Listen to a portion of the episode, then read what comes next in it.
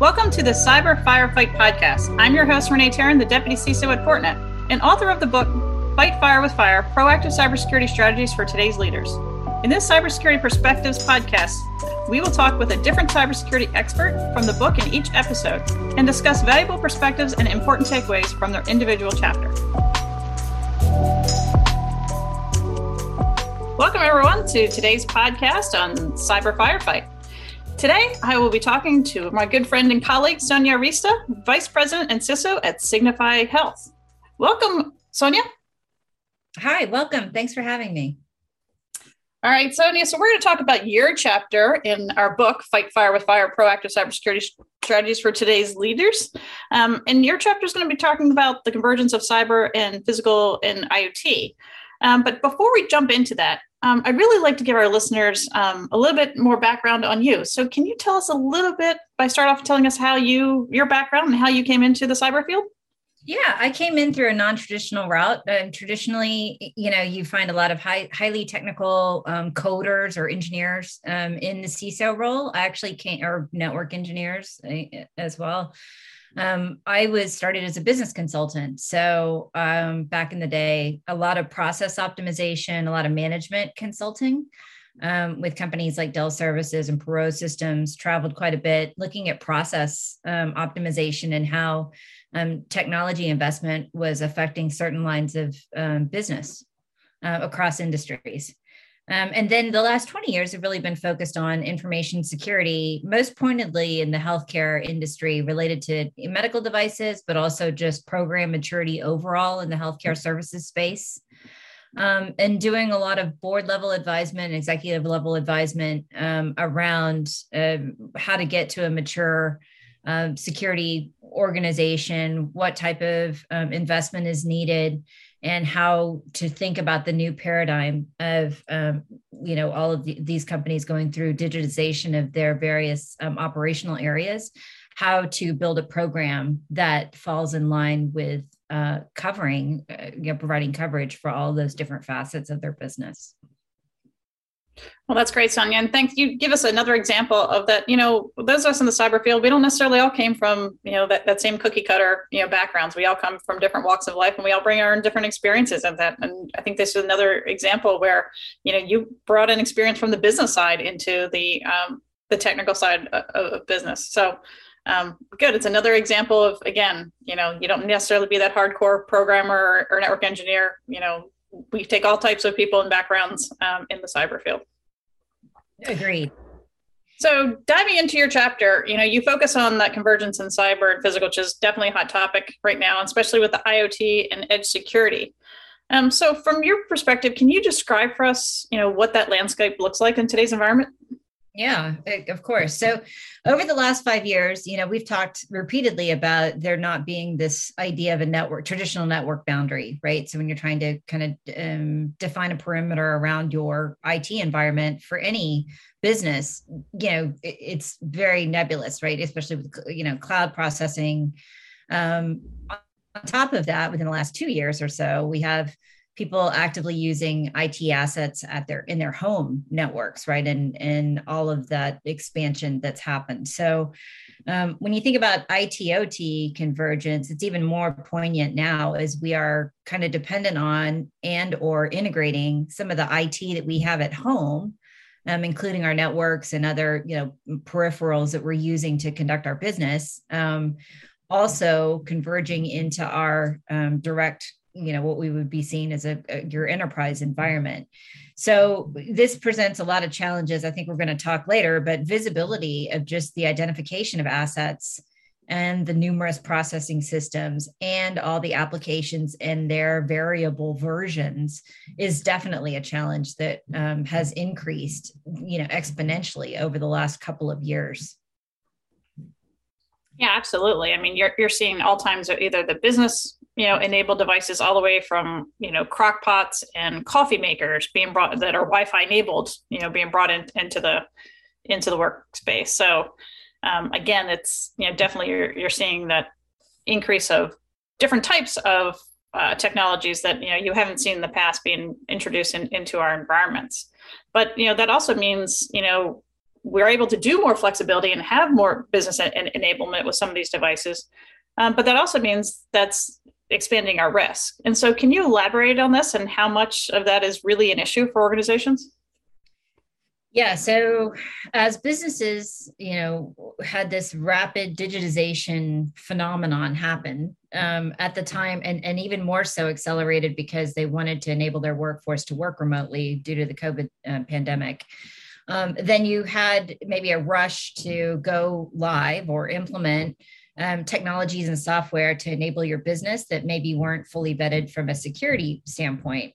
Now, couple that with the fact that you know your network, um, uh, you know, as you defined it, exponentially expanded into um, other, you know, methods, some secure, some insecure, of collaboration spaces for your workforce. So, you know, when I think about the garden variety, you know, business, I think of you know cyber physical within that realm. Now, if you talk on another level around, um, you know, uh, operational uh, technologies related to industry um, that's been you know phenomenon happening you know over time with the increase of investment in robotics you know machinery as part of the business right or automated functions um, and maybe um, actually uh, artificial intelligence um, mechanisms as well.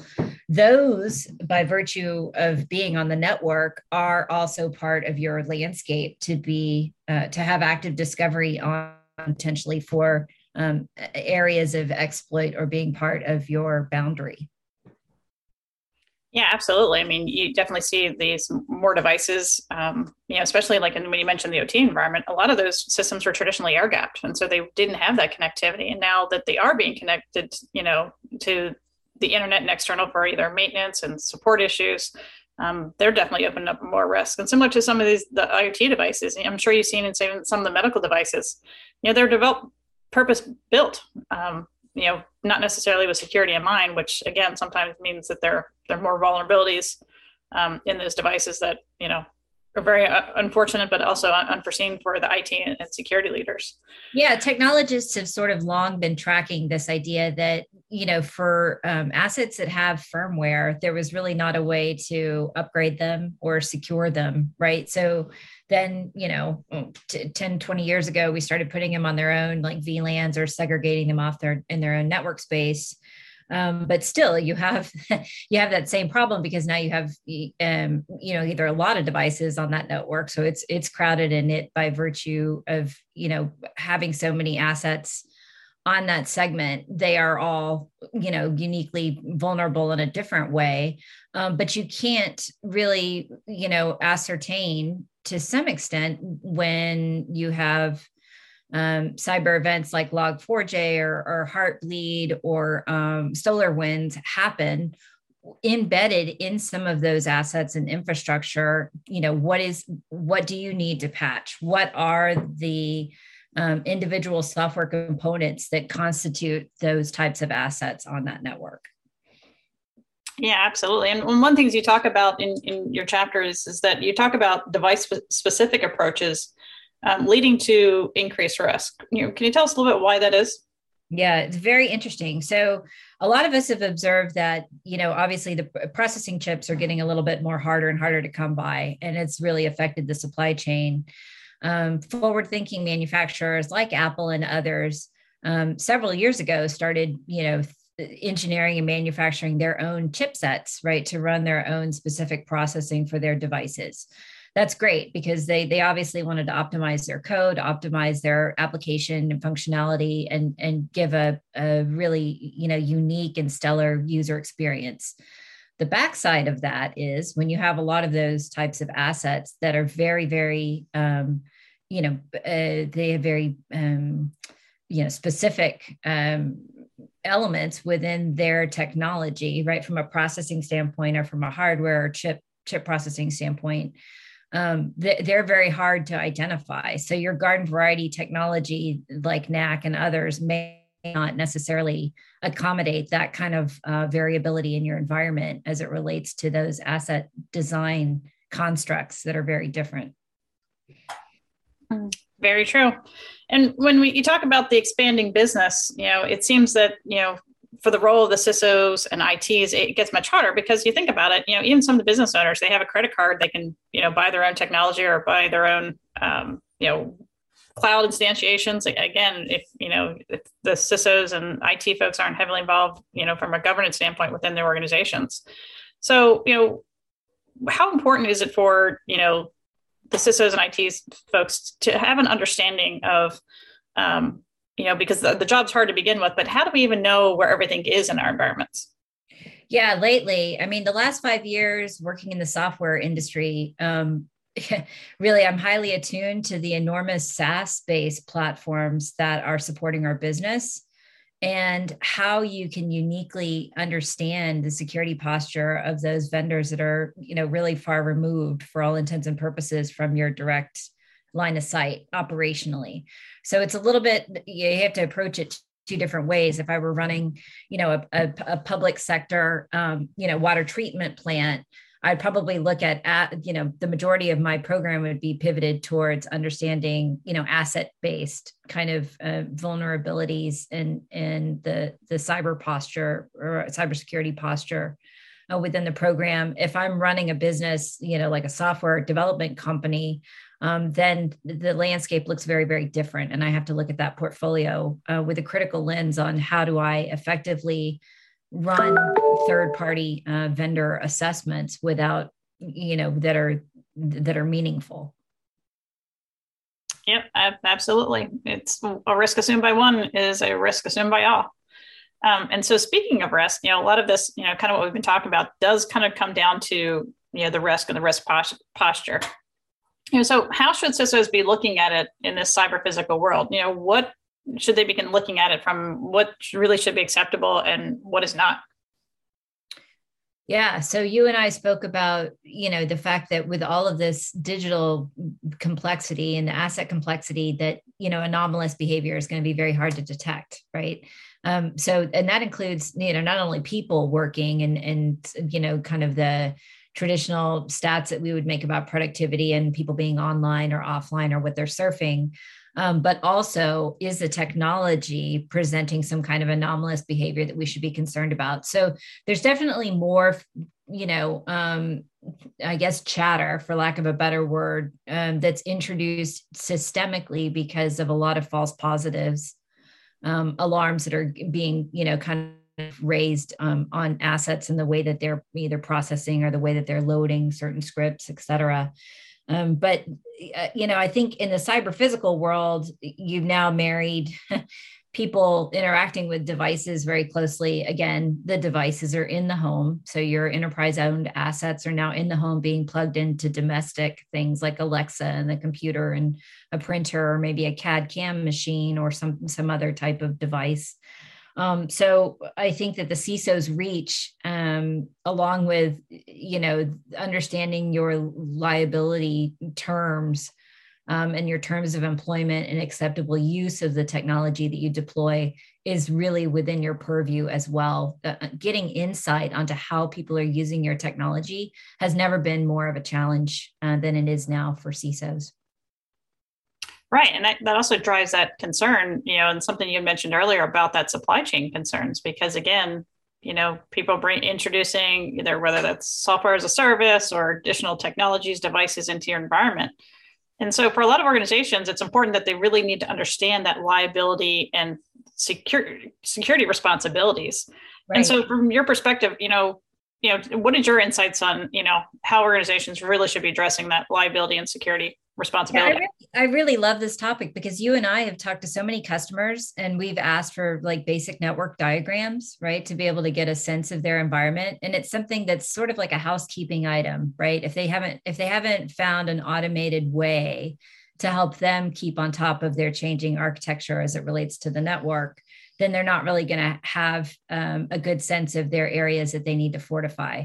So same thing with data transmission, right? When I go into any organ, organizations I worked for, or consulted for, data flow diagrams are one of those housekeeping items that really go by the wayside. But when you look at understanding the liability, um, you know, terms, how the flow represents different points of, you know, changing guardianship for the um, data that's being shared with your partners and with your customers, um, then it gets a little bit harder within a breach to kind of understand uh, you know who who's sort of on point for remediation in certain aspects who is responsible for communication to um, the customers or the the end users that need to be notified that the data was um, potentially breached or or uh, you know changed um, it just it, it's really getting uh, very um, important that CISOs have a good relationship with their legal counsel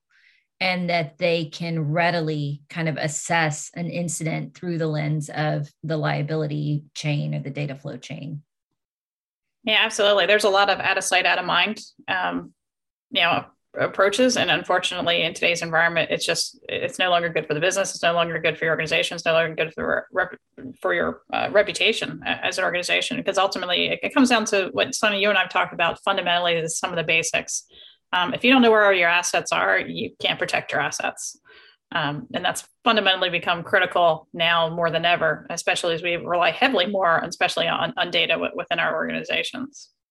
Yeah, agreed, Renee.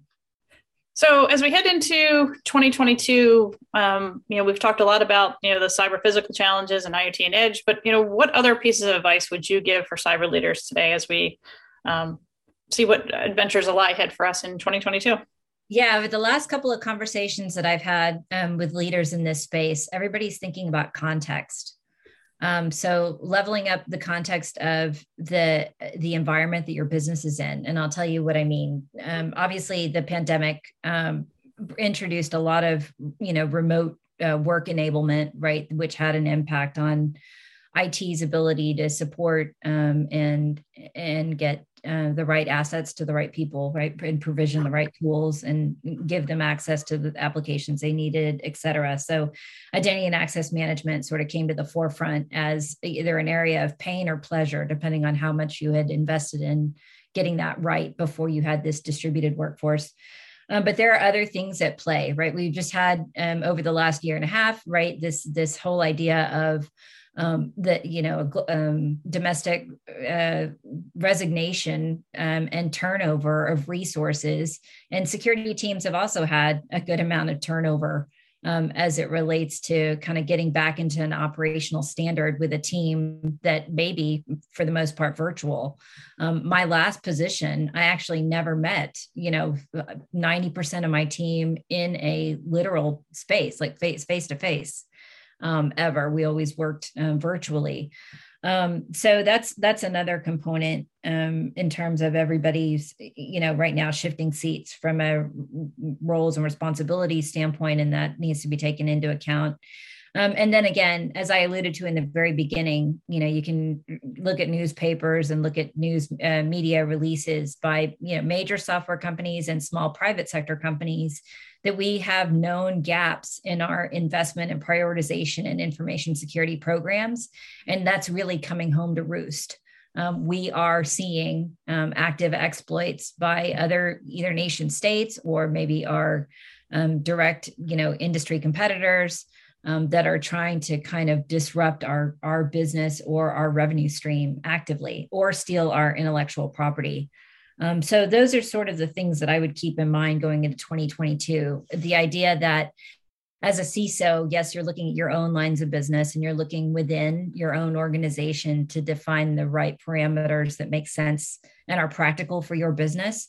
But you also need to be going a level up and looking globally because we all know that the cyber um, economy and the potential impact of threats inadvertently to our business by things that are out of our control is a very real prospect.